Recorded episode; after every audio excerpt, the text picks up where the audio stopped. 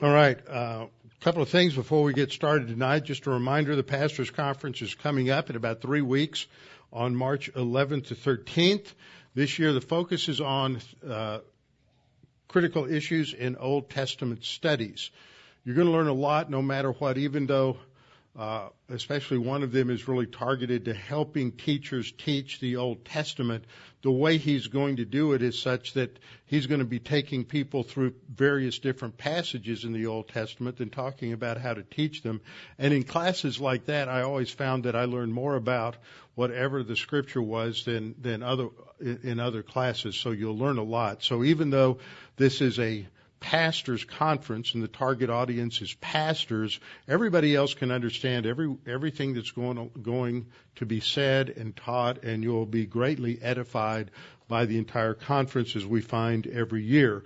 Our two keynote speakers this year, the first one changed. Alan Ross, uh, still having a difficult time recovering from his uh, hip surgery, so be in prayer for him as well as his wife, who had the surgery a year and a half ago and still having a difficult time. Pray for both of them. We hope that he will recover and be with us sometime in the next year. Uh, but Dr. Mark McGinnis, who has PhD in Old Testament, teaches at Baptist Bible Seminary, comes highly recommended by uh, David Roseland and by uh, Bruce Baker and by um, uh, Mike Stallard uh, all of whom we've had speak here, I believe, and they all give him give him high marks. He's going to do a great job, as well as Steven Ger.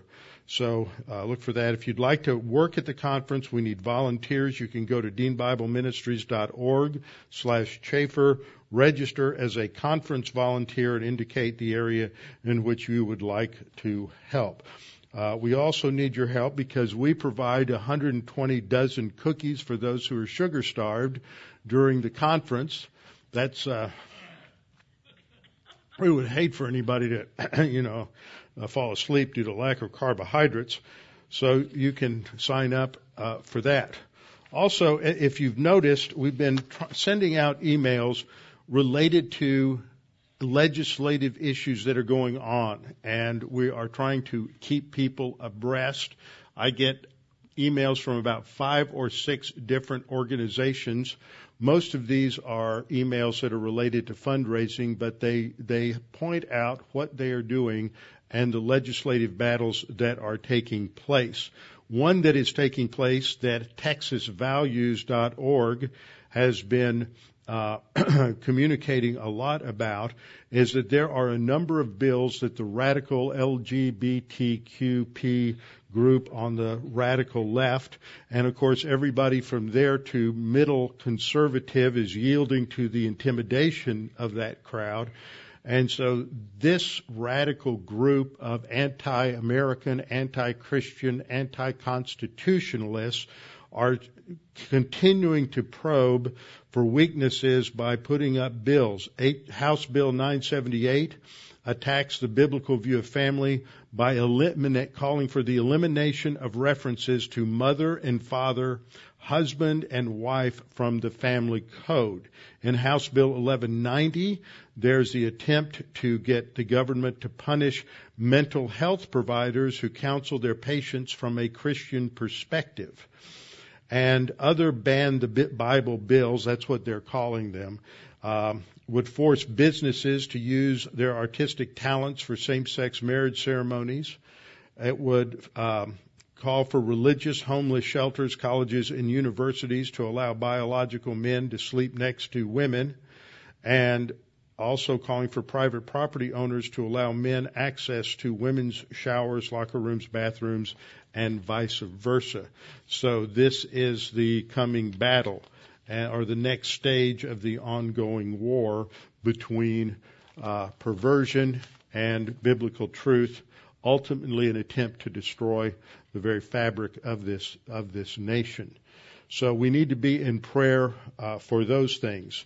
Also, I want to uh, again endorse and recommend a book that Bruce Baker uh, pastor of Washington County Bible Church. We all have heard Bruce at the Chafer conferences. He has ALS, and he is uh, he's had to he's he knows that he cannot continue speaking for, for much longer because his Uh, he gets winded very easily, but he has written a book called "For Thou Art with Me: Biblical Help for the terminally, terminally ill and those who love them." So, if you know people that need to be comforted biblical biblically understand what the end of life issues are either because they're caregivers for someone in their family or they themselves are going through this uh, this is a book for them uh, we have ordered a number of copies of this that will be available during the Chafer conference and so we are uh, not telling Bruce that we're doing this, but I worked out a deal with his publisher to get the books at cost at his discount, the author's discount, and then we're going to offer them um, at a discounted price, and the whatever extra comes in that God provides will go to Bruce, and so um, those will be available. Scripture that was emailed to me this morning is one I think we need to remember as we look about our current culture and see things that are going on Psalm 92:7 says, "When the wicked spring up like grass, and when all the workers of iniquity flourish, it is that they may be destroyed forever. But you, O Lord, are on high forevermore. For behold your enemies, O Lord, for behold your enemies shall perish. All the workers of iniquity shall be scattered." Before we begin, we'll have a few moments of silent prayer so we can be spiritually prepared to study the Word this evening, and then I will open in prayer. Let's pray.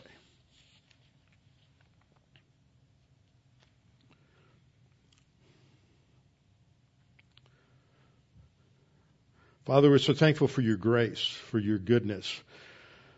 We know we live in a world where there are those who are so immersed in sin, they have so destroyed their ability to think rationally and objectively because of, of their sin and their rejection of you and their suppression of truth and righteousness. Yet we pray for them because if it were not for your grace, we would all be in that situation.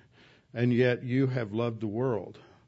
You have provided a salvation. You have sent your son to die for those sins and to pay that cost and to provide eternal forgiveness. And so we pray that as believers that we may now shine forth as uh, those as light in the midst of a wicked and perverse generation, that we may be a real testimony of grace and love. It's not about uh, the sin. We don't want to endorse it or have it per- promiscuously promoted within our civilization, but we do want to uh, reach out and demonstrate your love to those who are immersed in this.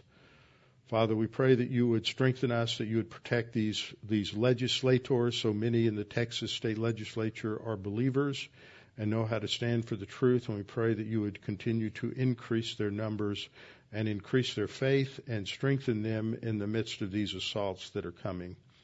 And Father, we pray for us that we might be grace oriented and kind and generous to all who are around us, no matter what their sins are, and that we might encourage them with the truth of your word, and that your word would really produce in us the kind of joy that our Lord wishes to share with us. And that can only come as a result of walking by the Spirit and being filled by the Spirit. Father, we pray that you would encourage us tonight as we study your word and we come to understand your plan and purpose for history a little more. And we pray this in Christ's name. Amen. We get a lot of mail. Good mail. People send little notes telling us how much they appreciate the teaching that goes out from this pulpit and all that we make available to them. And I like to share these now and then with the congregation because it's an encouragement for all of you because you are very much a part of what makes this ministry possible. This uh, little note came in uh, just this last week. Dear friends at West Houston Bible Church and Dean Bible Ministries, we so appreciate the privilege of worshiping with you on Sunday mornings via the internet. My husband is in advanced Alzheimer's disease, so our ability to be at a local assembly is not possible. Also, the lack of sound Bible teaching in our area has become the norm, even in the church we ministered and taught at for the last 35 years. So, what a joy to hear God's Word taught with clarity from your ministry. Thank you so much. and these folks are up in a town in Oklahoma. So there are just hundreds of folks like that all around the country benefiting from what is going on uh, at this congregation. So God is using us. We're in 2 Samuel. We are in 2 Samuel chapter 7 and we're studying, continuing our study of the Davidic covenant. Now, now this is foundational. The covenants of the Old Testament define God's plan and purpose for not only what is happening in the Old Testament, but on into eternity. They are grounded in the Abrahamic covenant, and it is the Abrahamic covenant that is the foundation for what God is doing in history from that time, approximately 2000, 2100 BC, until the end of the millennial kingdom. Everything is laid out in those covenants. If we want to know why things are happening the way they are and what God is going to do and what the future entails, then we have to understand these particular covenants. Not only are they important for understanding the history of the Old Testament, if you want to read and understand what's going on in Chronicles, uh, Kings, in Isaiah, Jeremiah, Ezekiel, and the minor prophets, then you have to understand these covenants. Because in many cases, for example, in in First and Second Kings, First and Second Chronicles, uh, to a large degree in Isaiah, these are are written to talk about what is happening to the Davidic line and what God is doing in the history of Israel, always with a view to the future always with the view to what God is doing, the failures that may come in the lives of Israel as a nation in the Old Testament, the judgments of God were not permanent, were not final, but God ultimately will fulfill his promise. And, and one of the applications of that to us is that if God is going to be faithful to his promises to Israel, despite all of their failures and gross and perverse sins in the Old Testament, if he's going to be true to his word, to deliver them and bring about the kingdom ruled by his Messiah, then that tells us that we have eternal security. That is a linchpin in understanding eternal security. This is why we, we, we, when we talk about eternal security, I think one of the verses many of us go to to begin with is Romans 8:38 and 39. For I am convinced that neither height nor depth, nor angels, nor principalities, nor powers, nor things present, nor things to come, nor any created thing is able to separate us from the love of God which is in Christ Jesus. That comes at the end of Romans 8. And Paul hears, literally, Here's the Jewish audience saying, well, wait a minute. If nothing will separate us from the love of God, what about Israel? Haven't we been separated from the love of God? And he goes directly into Romans 9, where he begins with the reminder that God has uh, called Israel in the past. And then in about verse 4, he says, To Israel still belong present tense the covenants and the promises. They still belong to Israel. God has not departed from them and God will fulfill them. That's the thrust of Romans 9 to 11. So Paul sets it all up with Romans 8, 38 and 39 and that reminder of our security that when the question comes, well, wait a minute, God did, God kicked us out. Not, not it's not permanent. It's ter, uh, permanent or terminal. It is just temporary. God is going to restore Israel and fulfill those, fulfill those covenants. So we've been looking at this in the context of 2 Samuel. Just a reminder, the three parts in 2 Samuel, that the first part chronicles God's blessing of David. The second part in verses 11 to 20, God's judgment on David for his sins. And then at the end, there are these different events, six appendices that talk about the greatness of the Davidic covenant. So the, the center the theological center of 1st and 2nd Samuel is 2nd Samuel chapter 7. It's the Davidic covenant. This is the, this is the fulcrum on which all of 1st and 2nd Samuel turns is this, and it becomes foundational uh, for the future. And that's what we're seeing here in this breakdown of these first 10 chapters. The fourth division where we are now is uh, 2 Samuel uh, chapter chapter seven. And so, as I pointed out in the last several lessons, it is not chronolog- uh, chronological. That 2 Samuel 6 and 7 are within a topical section, and they are topically covered, not chronologically covered, because as 2 Samuel 7 points out that at the time that God gave the covenant to, to David, He's given David rest from all his enemies all around. Twice he says all. I don't know, anybody read ahead into chapter 8? Anybody read ahead into chapter 8? Read ahead into chapter 8, it's one battle after another, one war against another enemy after another. So obviously, either you're going to get come away confused or you have to understand that the writers of scripture write thematically, topically, not necessarily in a chronological fashion. For example, some of you I know over the last few years as you've been reading through the scriptures will come to me and say, I just don't ha- get, have a handle on Isaiah. Well, welcome to the club, first of all. Isaiah's got 66 chapters and it's not as easy to handle as like First John or Romans or some short book like that. But it's not chronological. For example, in Isaiah chapter 6, you have the call and commissioning of Isaiah as a prophet. This happens 40 years before chapter 1. Chapter 1 and 2 happen 40 years after Isaiah chapter 6. So you, you start reading this, and of course your head's already spinning because you think like a, a Westerner that everything has got to be in strict chronological order, and that's not what they're doing.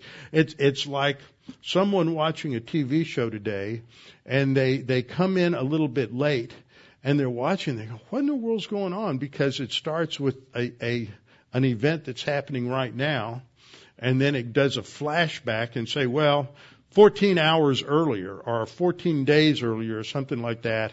And that's the idea. So we have to understand these, the way things are organized and structured. So last class, we looked at what is a covenant? What are the types of the covenants? types of covenants, we looked at Gentile covenants. We looked at Jewish covenants. That's one way to break them down. There are other ways to break these down that we'll look at, uh, we looked at last time and will today. But of the Jewish covenants, there's the uh, unconditional and the conditional. There's only one conditional covenant. That's the Mosaic covenant. The others are unconditional. They're grounded in the Abrahamic covenant. And then you have its expansion or development in three covenants. Because the Abrahamic covenant promises three things to the descendants of Abraham. God's going to give them a specific piece of real estate. That's going to be developed as a land covenant.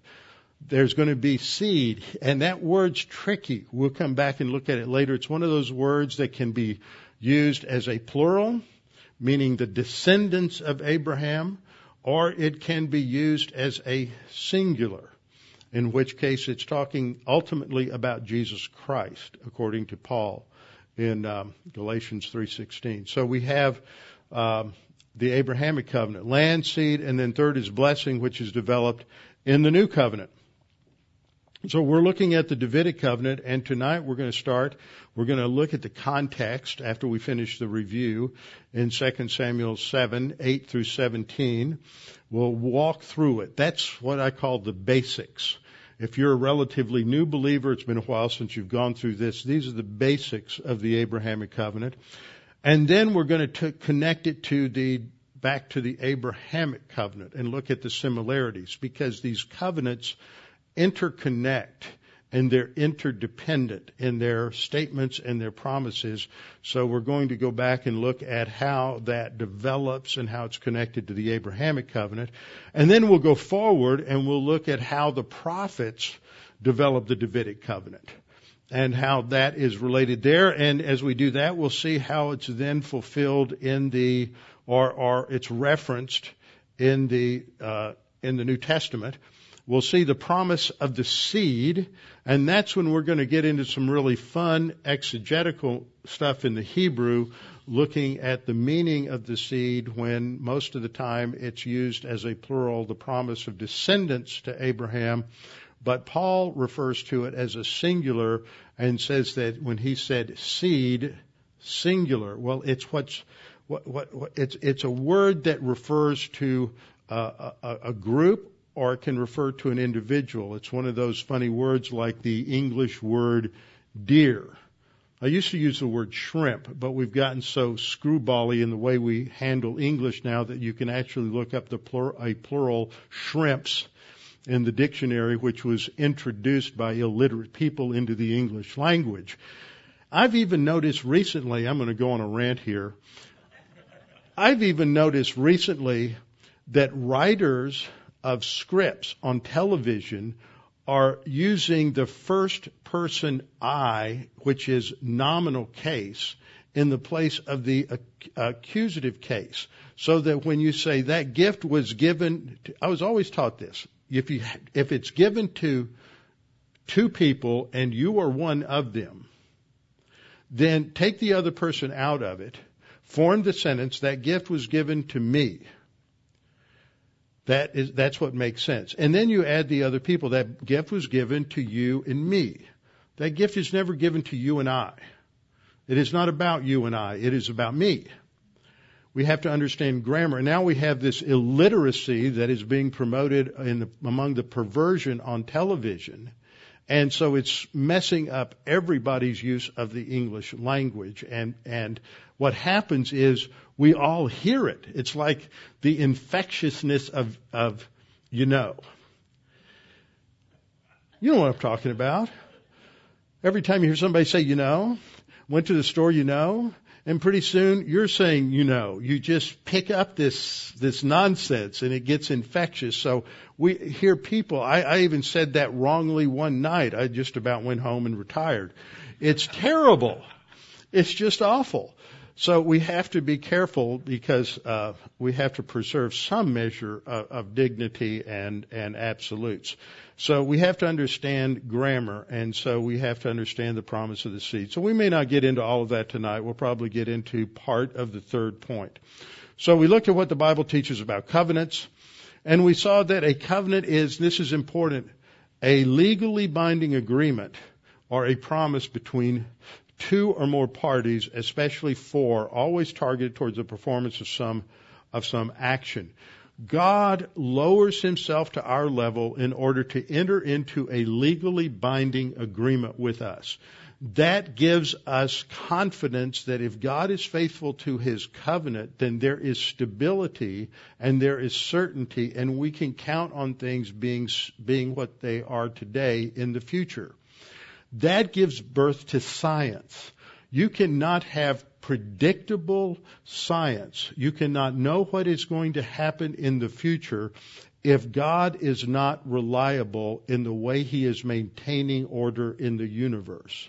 This is why Islam never developed science because uh, Allah is pure arbitrariness and to, tomorrow may be different from today laws of gravity, laws of thermodynamics do not apply to Allah. Tomorrow he can reverse everything. He can change it all up. We don't know because it is not based on a God who is a covenant God who makes promises and sticks with his promises. What we find when we come to our passage in 2 Samuel 7 is that the word covenant isn't used. So some people will come along and say, well, how can you say, I, I just hate this with scholars. I, I've heard a definition of a scholar. A scholar is somebody who will believe things that are impossible just because it gives him what he thinks is academic respectability. That is not what scholarship is. There are times when a word like covenant is not used. For example, the term covenant is not used in Genesis 1, 2, or 3, and yet the stipulations that if you categorize the stipulations in Genesis 1 and 2 to unfallen Adam, and you look at the stipulations outlined in Genesis 3, uh, 12 and following, that they are categorically the same. You can line them up. We've done that before. The same thing can be done when you compare that to the first place that the word covenant is used, and that's in Genesis chapter 9 with the Noahic covenant. So if the Noahic, if that content in Genesis 9 is a covenant, then that which precedes it, utilizing the same terms and language, must also be a covenant. That takes care of Genesis 3 and then Genesis chapter 1. Just because the word covenant isn't used doesn't mean it's not a covenant. uh, in De- the Davidic covenant in 2 Samuel 7 is stated as a covenant in 2 Samuel 23 verse 5. Isaiah, that should not be Isaiah. That there should be a PSA, not an ISA. That is Psalm 89:35 and Psalm 132:12. Uh, these two psalms were written as meditations on the Davidic promise. So covenant's are legally binding agreements. So God enters into this and binds himself to the terms on the on his side for the covenant. Uh, the term is applied theologically to the covenants in covenant theology, which are not biblical covenants. They're theologically developed um, uh, constructs. They'll talk about the covenant of grace before the fall, the covenant, or excuse me, I got that backwards last time. The covenant of works before the fall. As long as they didn't eat, they'd be saved. So that's works. Then it's followed by a covenant of grace and then a covenant of redemption. Some covenant theologians leave out the covenant of redemption. But we're talking about biblical covenants. The conditional or unconditional covenants, the permanent covenants, which is everything other than the Mosaic covenant, and then uh, we also talk about them as Gentile or Jewish. And last time I talked about the suzerain vassal and royal grant. This chart shows the initial creation covenants, the Edenic covenant, Adamic covenant, Noahic covenant, which is still in effect, as indicated by a rainbow. Then God began to work through Abraham, one specific person, and those who were his descendants the Abrahamic covenant, promised land, seed, and blessing, land covenant in Deuteronomy 30, Davidic covenant in 2 Samuel 7, and new covenant in Jeremiah 31. Most scholars who are too too good to be dispensationalists uh, don't think that the land covenant is a Deuteronomy 30. It is. Just don't be deceived by that if you hear somebody who tries to show how smart they are by denying that. And then we have the Mosaic covenant. These are all initially promises that are given in the Old Testament and they will all be fulfilled, but not until Jesus establishes his kingdom. So we have these covenants, the Abrahamic covenant broken into the land covenant, the Davidic covenant, and the new covenant, and all are fulfilled and come into effect at the same time when Messiah assumes his reign as the Davidic king. What's that grounded on? The Davidic covenant. That's why it's important. It, it pulls all these different things together. Last time we went over this terminology that I'll be using. I want to review it quickly. So these are treaty forms that were common in the ancient world in this second to late third millennium. And so those who wrote at that time wrote within these forms and it helps us to understand what's going on uh, in these contracts. So I did a contrast. The royal grant is grace. Anytime you hear the word grant or gift, always think grace. It was a gift to those who were already faithful and loyal. It rewarded the vassal for their loyalty. Abraham is given a grant covenant, a royal grant from God because he had obeyed God's voice, Genesis 26, 4 and 5. But the suzerain vassal treaty is an inducement to greater loyalty. It's not given as a reward, it's given to stipulate obligations of the vassal to the king, which is our second point, it defines what vassal loyalty will look like. That's the Mosaic covenant. You're going to love the Lord your God with all your heart, soul, mind, and strength. You have the 613 commandments, which are the stipulations of how a vassal demonstrates obedience to the king.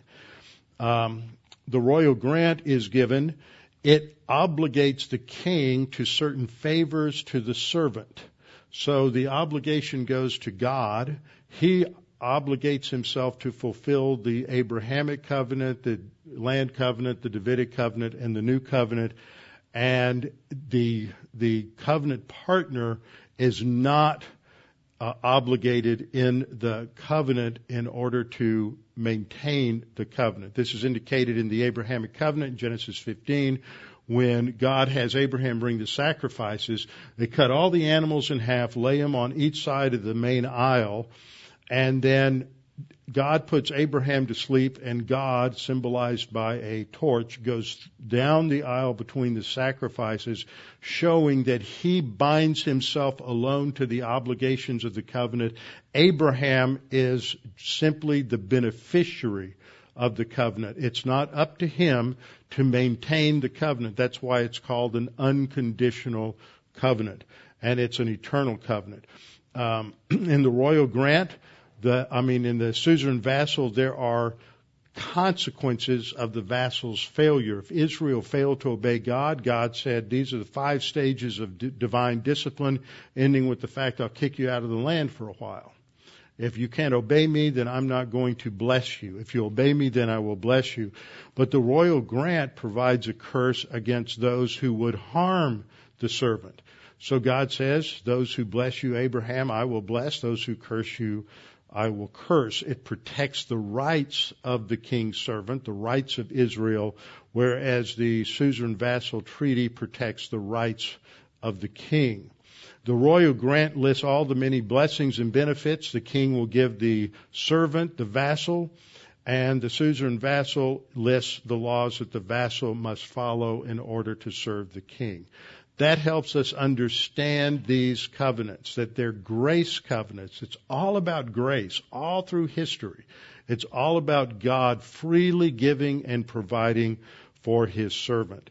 And so the Davidic covenant is a grant covenant. It develops a section of the Abrahamic covenant. As such, it must also be a royal grant. Now this looks pretty clear. Can you read it in the back? It's funny because when I looked at the video today, this is really dark. Just thought I'd point that out in case any, anybody back there is, can do anything about that. I don't know why it gets really dark. You can hardly read the lettering. I tried to highlight the uh, letters with, with a white shadow to bring that out a little more. But um, the Abrahamic covenant is is summarized in Genesis 12, 1 to 13 it is actually cut in the ceremony in Genesis chapter 15 and it is developed in Genesis chapter 17. Those are your main chapters. The three parts are, as I mentioned already, is land, seed, or blessing. And then these are developed further in the Israel land covenant in Deuteronomy 29. The Davidic covenant of 2 Samuel 7 expands the seed promise, and the new covenant is expanded then in Jeremiah 31 as the blessing. Okay, that gets us all kind of back to where we were. The Davidic covenant, key passage, 2 Samuel 7, 12 to 16, uh, Psalm 89 and 1 Chronicles 17, 11 to 14. Promises three things, an eternal house, an, that means a dynasty. The word house is used throughout ancient Near Eastern covenant literature to describe a dynasty. Okay, that was the legal term that was used. It means he's promised an eternal dynasty, not like Saul, who was kicked out and his family lost blessing and privilege and died childless and there was no heritage. Then there's the promise of an eternal kingdom and the promise of an eternal throne. To have an eternal kingdom, you have to have an eternal throne. The one who sits on the throne uh, comes from the same lineage, so that's your eternal dynasty. So those all fit together. So that gives us a basic review of what we've covered so far on this, and then we can uh, we can move forward. So we come to the Davidic covenant. Let's break it down, the basics. The key passage is, as I've said, 2 Samuel chapter 7, and the covenant itself begins in verse 12. I have 11 there. Some people will put it at 10, some people put it at 11, but it starts off in verse 12. When your days are full, not fulfilled, King James Version says fulfilled. When your days are full, when your days are complete would be a better translation uh, when your life is over, as it were, and you rest with your fathers. Uh, and the, that, that's, that's an idiom. Rest with your fathers doesn't mean you just died. That's not what that means. It doesn't refer to heaven. It was when you died, what would happen?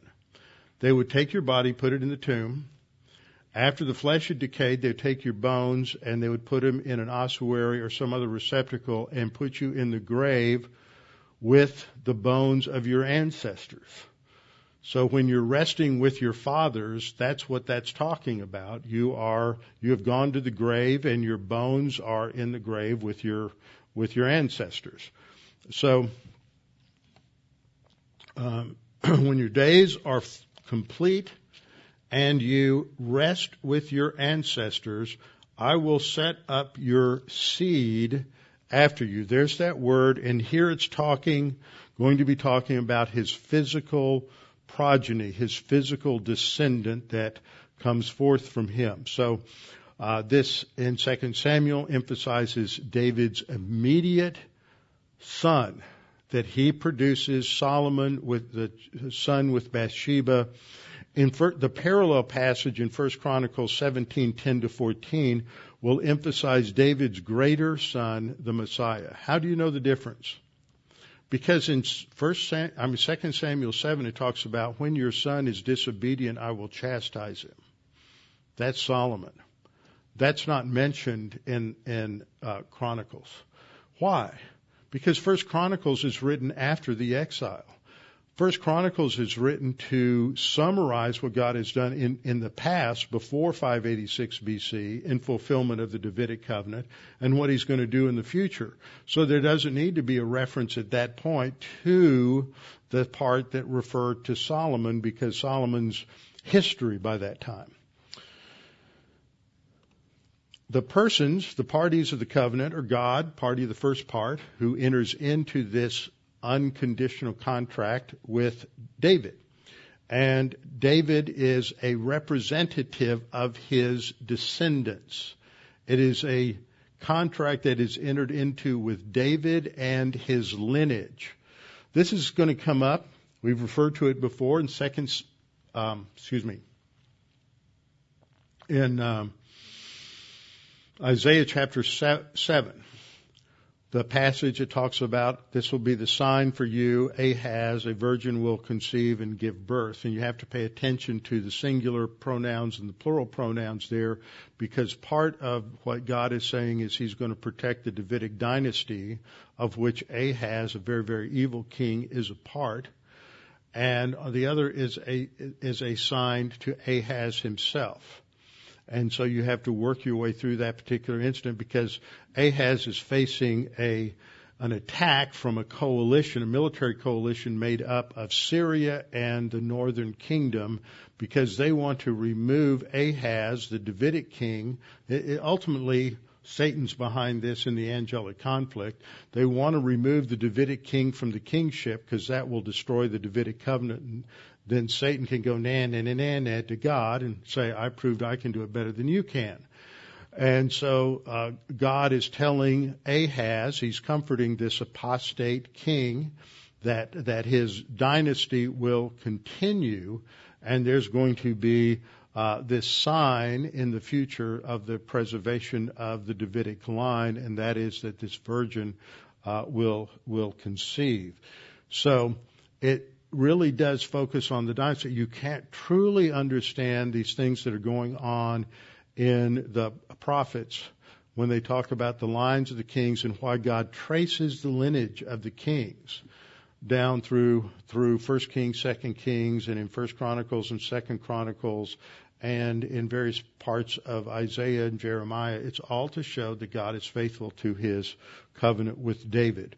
So that's the initial part. And third, its importance of the Abrahamic covenant is it elaborates, it expands, it, it fills out the promise of the Abrahamic covenant that God would would provide a seed, singular, as Paul points out. This is fulfilled in Jesus. I mean, not fulfilled in Jesus. This is referencing Jesus. He is the seed that will come that will fulfill the Davidic covenant when he returns and sits on David's throne. So that's, that's our basic framework. The covenant with David, one of four unconditional covenants God made with Israel in the Old Testament that provide the structure for understanding what God is doing with Israel in the ancient world and in in history. That we have to distinguish. One thing I point out at the bottom is that uh, the Davidic covenant distinguishes the messianic seed, which ends up in Jesus, from the national seed promises that God made to Abraham that his seed would be innumerable. It would be like the sand of the seashore and the stars of the sky. That's using seed in its, in its plural sense. But in its singular sense, it refers, that's why we're going to come back and look at the exegesis of those passages when we get into the little more advanced stage. So first the basics, and then a little more advanced understanding of its significance. Um, in the Davidic covenant, there's the promise, first of all, that the Lord will build you an eternal house. And as I said a minute ago, that means dynasty. This is stated in verse 11. In 711, uh, Nathan says to David, also the Lord tells you that he will make you a house. The context, as we saw, is that David wanted to build a house for God because God, up to that point, the, the Ark of the Covenant had been dwelling in a temporary, uh, t- in a tent earlier and then the temporary building at Shiloh and then it's been traveling around for a while. And so after David built his palace, he decided that this isn't a good thing for the ark of God to be in a mobile home. So he's going to build a permanent temple for God. God says, no, no, no, you have to understand, I glorify myself. I didn't give you any instructions to build me a temple. I'm not going to let you do it primarily because you're a man of war. Now that's confused a lot of people because they think that the military is a very honorable profession. And it is. And it is uh, presented that way in the scripture. And we have the warriors of Israel that are praised and extolled. In fact, David himself is a warrior and praised by God, and God gives him the victory over his physical enemies. What we see here is that God is saying, You have a mission. And that mission was to destroy the enemies of Israel according to the Mosaic covenant. And because you have been a man of bloodshed, what would that do to David ritually? It would render him unclean ritually. Now he could be cleansed and he could go in the temple, but because he is associated with death, which is associated with the punishment for sin, God wants the one who builds the temple to be one who is not associated with death, not associated, therefore, with the penalty for sin. And so he's going to raise up Solomon to be the one who will uh, who will build the house for God.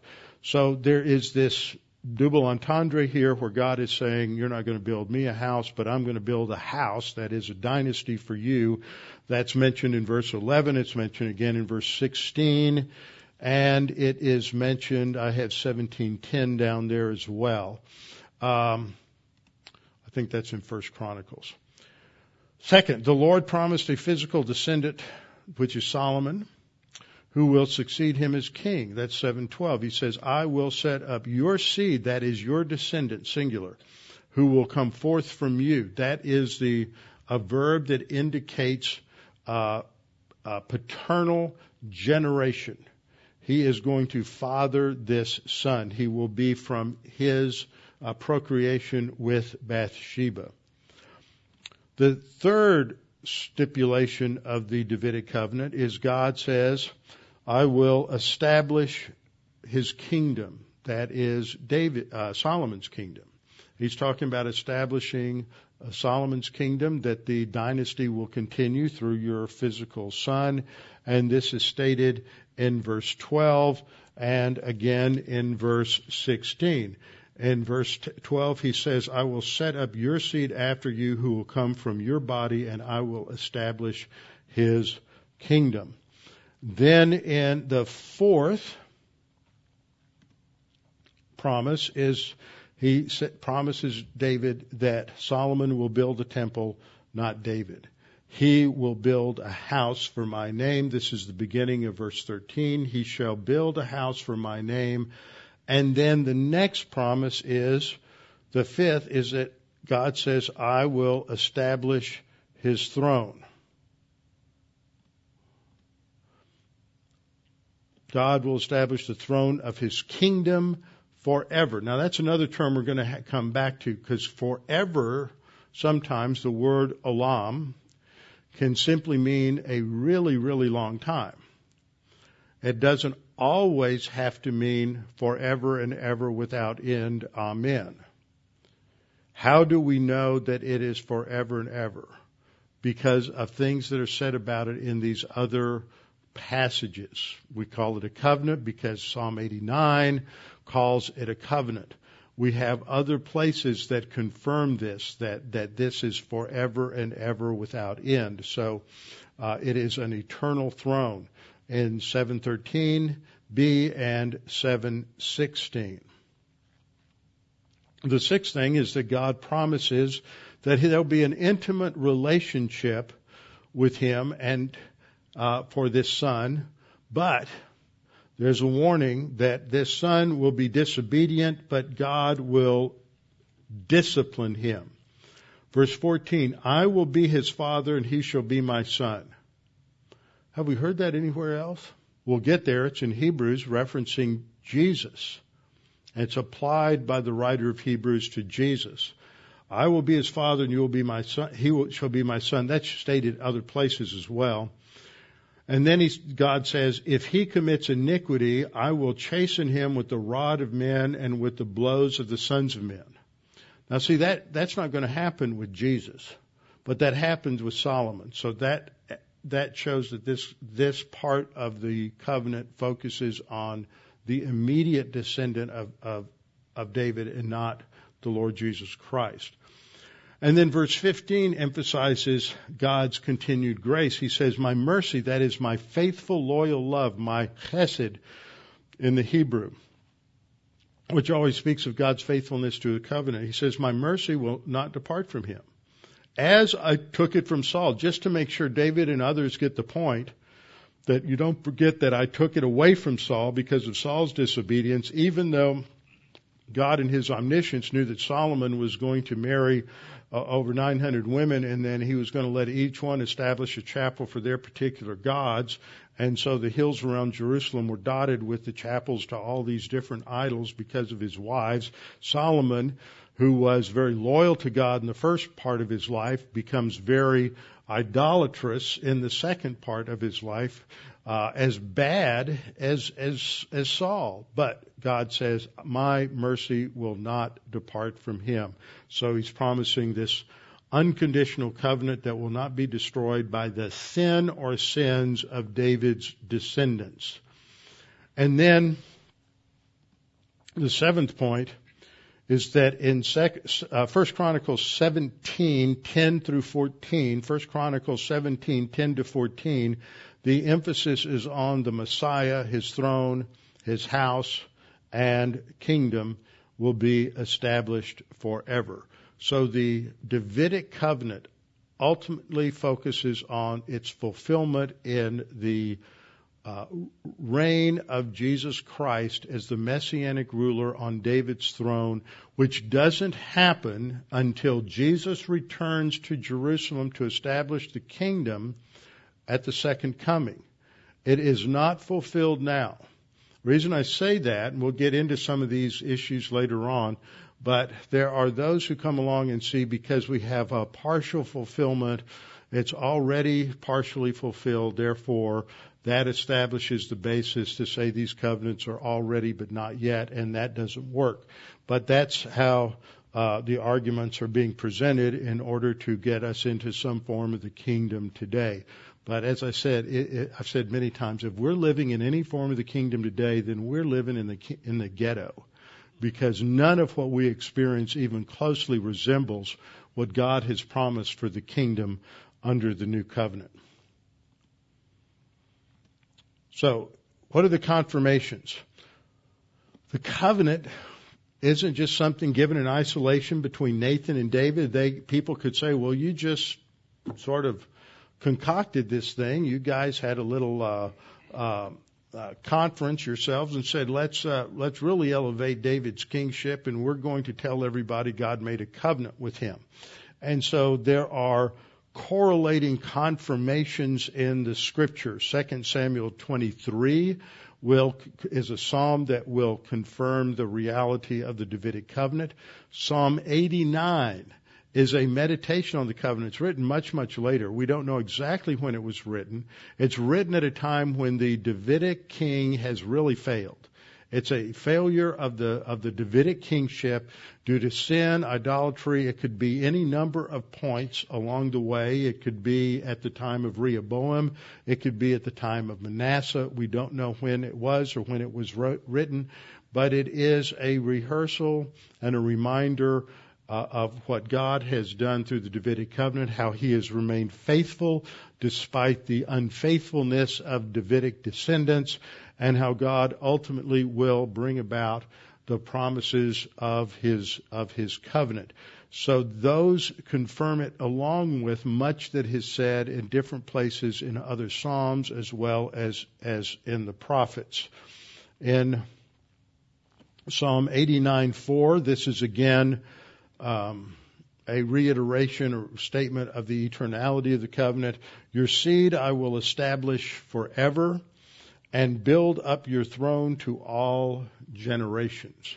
So that again talks about its consistency and what God will do to provide for it. And then uh, the second thing that is confirmed is that the provisions of the Abrahamic covenant will be fulfilled despite the conduct of David's descendants. In other words, God's promises to you and to me, where He is faithful to us even when we're rebellious, He's still going to fulfill His promises.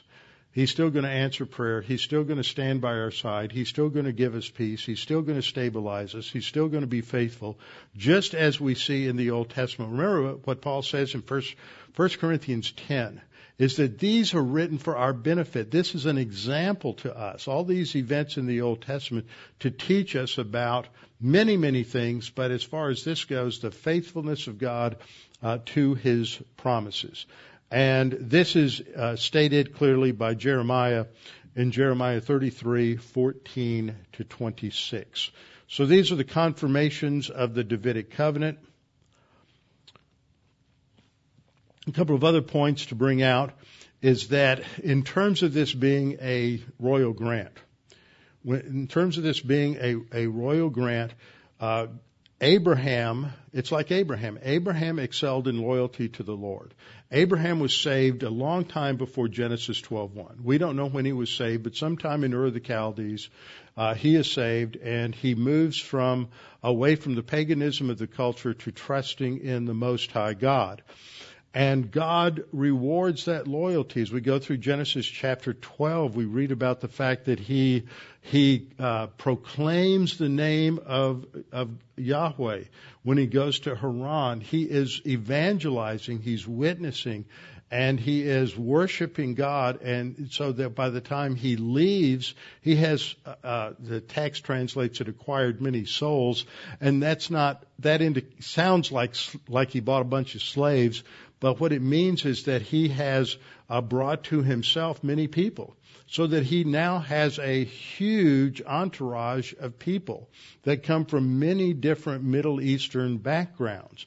So that the Jewish people are not all linear descendants of just Abraham, Isaac, and Jacob, because at the beginning you have these households, uh, these the, uh, the clans, the servants, and others, and even when the Israelites uh, 450 years after Abraham come out of Egypt, who comes with them?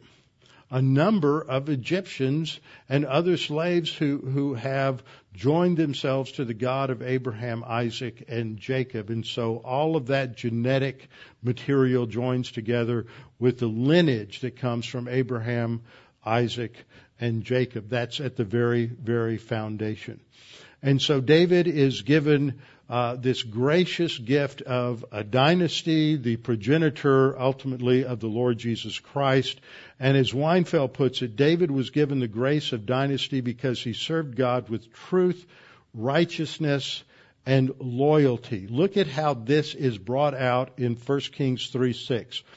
When Solomon is praying, he says to God, You have shown great mercy to your servant David, my father, because he walked before you in truth, in righteousness, and in uprightness of heart, which means that he is completely loyal to God. That's why God said, David is a man after my own heart. He's loyal to me.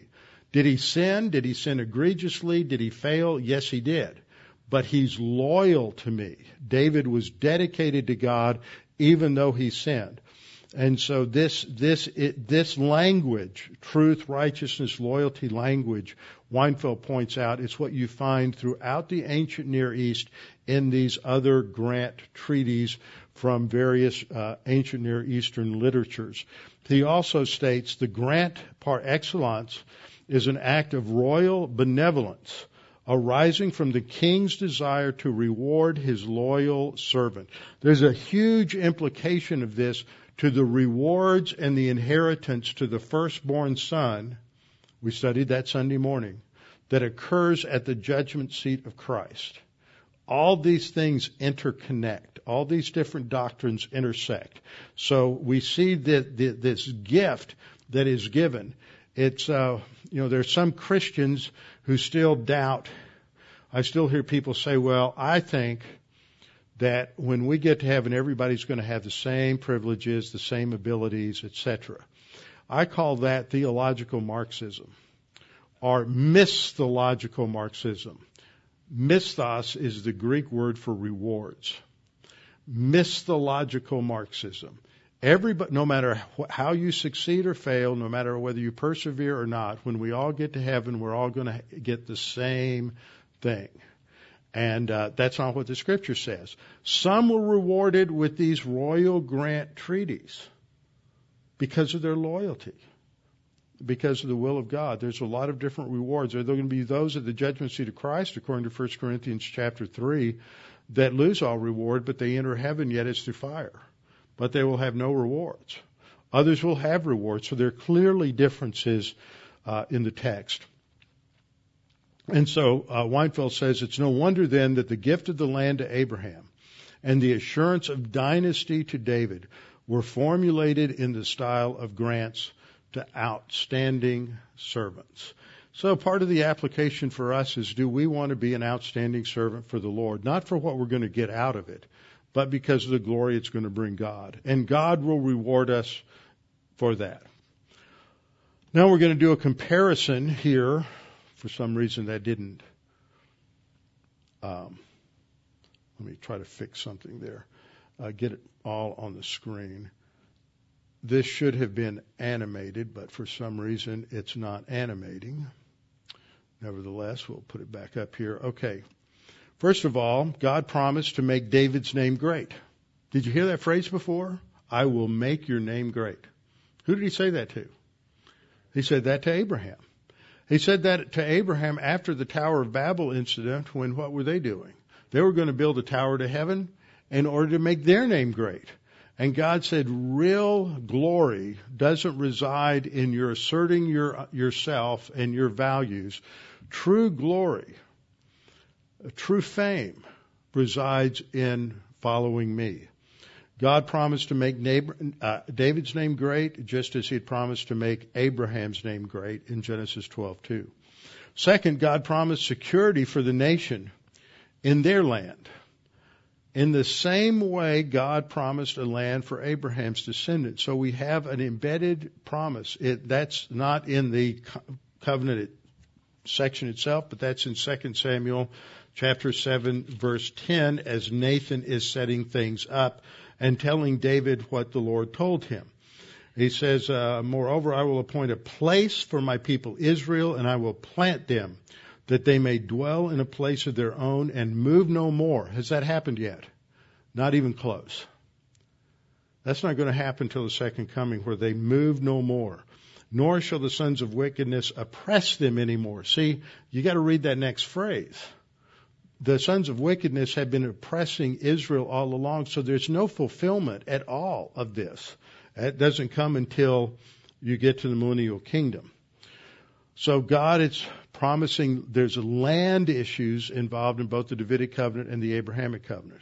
Third, God promised David offspring, just as he promised seed, plural, descendants to Abraham. He focuses on one seed for David in 2 Samuel 7, 11 to 12. Uh, so it is related to that seed promise in Genesis 12, 2. Fourth, God promised David royal descendants. There's going to be a Davidic dynasty. Your throne is going to continue forever and ever. God's a promise of royal descendants. 2 Samuel 7, 12 to 16. In the Abrahamic covenant in Genesis 17, 7 to 8, God told Abraham that from his loins would come kings. See the connection? You, the Davidic covenant enters, connects and intersects with the Abrahamic covenant. Fifth, God promised to bless David in 2 Samuel 7:29. This is what we get to when we get into David's thanksgiving response uh, to to God. He he concludes in verse 29. Now therefore let it please you to bless the house of your servant that it may continue before you forever. For you, O Lord God, have spoken it, and with your blessing let the house of your servant be blessed forever. Three times the word blessing is used in that last verse. God promised to bless David, and he also promised to bless Abraham.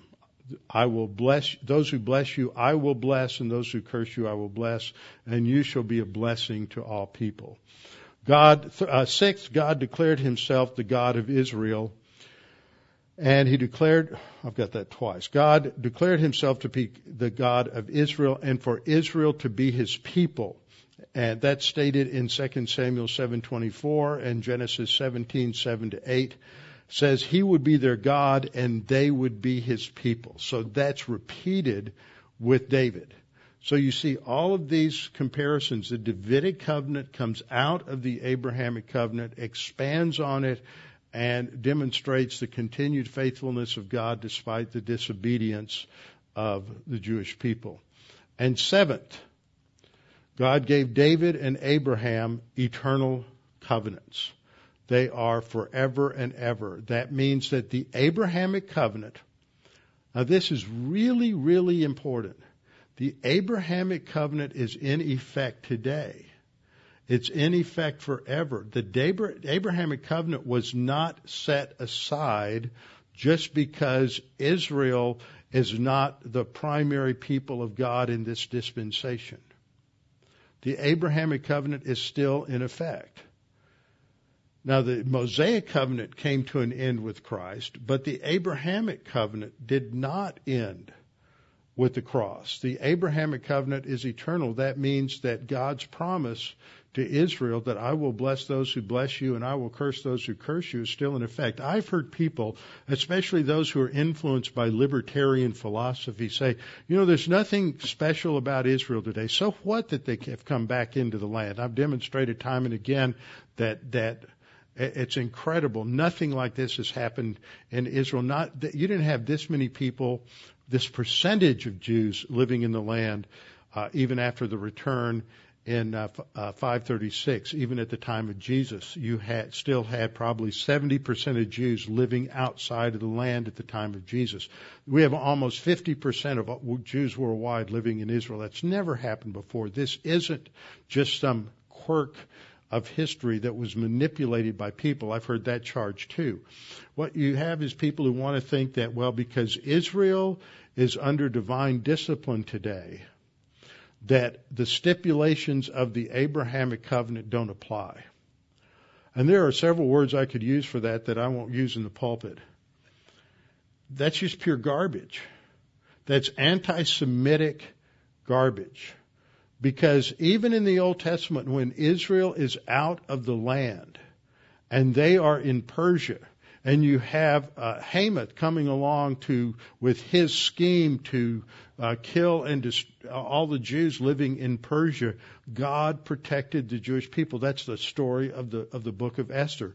God was blessing those who blessed Israel and cursing those who cursed Israel, even when Israel was disobedient and didn't care about God. God's name isn't mentioned once in Esther.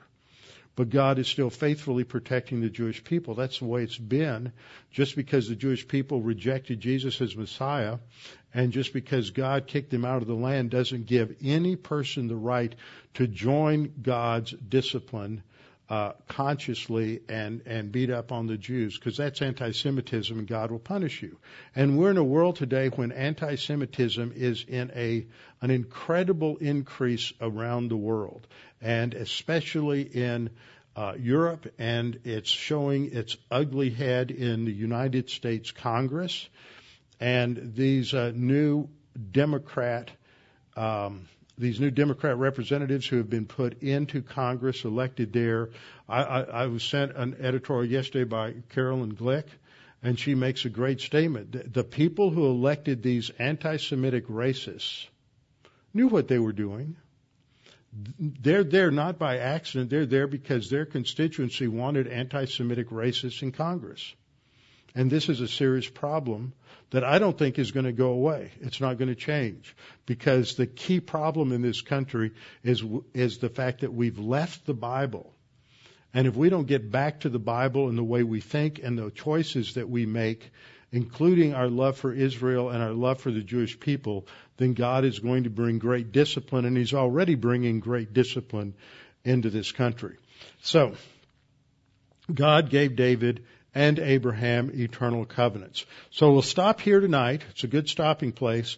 Next time we're going to come back and we're going to start looking at, we've looked at how it connected in the past to the Abrahamic covenant, and now we're going to look at how it is used by the prophets as they foretell the future based on the Abrahamic covenant. So we'll look at passages in Isaiah, we'll look at passages in Jeremiah, we'll look at passages in Acts and in Hebrews and uh, Joel and other places showing the fulfillment that God is faithful to that promise and how it's going to be fulfilled and how it references Jesus and comes into focus there with Jesus and the incarnation. Father, thank you for this opportunity to study these things this evening and to be reminded of your love, your faithfulness, your goodness, your kindness, your generosity, that none of us, not one of us, not Abraham, not David, not one single human being deserves your goodness, your graciousness, your kindness, and yet you have been so kind and generous. You've provided a, a, a, Messiah, a Savior who paid for our sins, who provides forgiveness. And this is the message for all that no matter what your sins are, no matter what your failures are, no matter how horrible you've been, no matter what crimes you've committed, there is there's cleansing, there's forgiveness at the cross. And that God has already taken care of that. And in terms of having an eternal relationship with you, all that is needed is faith alone in Christ alone, trusting in Him the perfect Savior, the spotless Lamb of God who takes away the sin of the world. Pray that we'd be challenged by this and it will expand our understanding of your plan and purpose and history and our role in it as church age believers. We pray in Christ's name. Amen.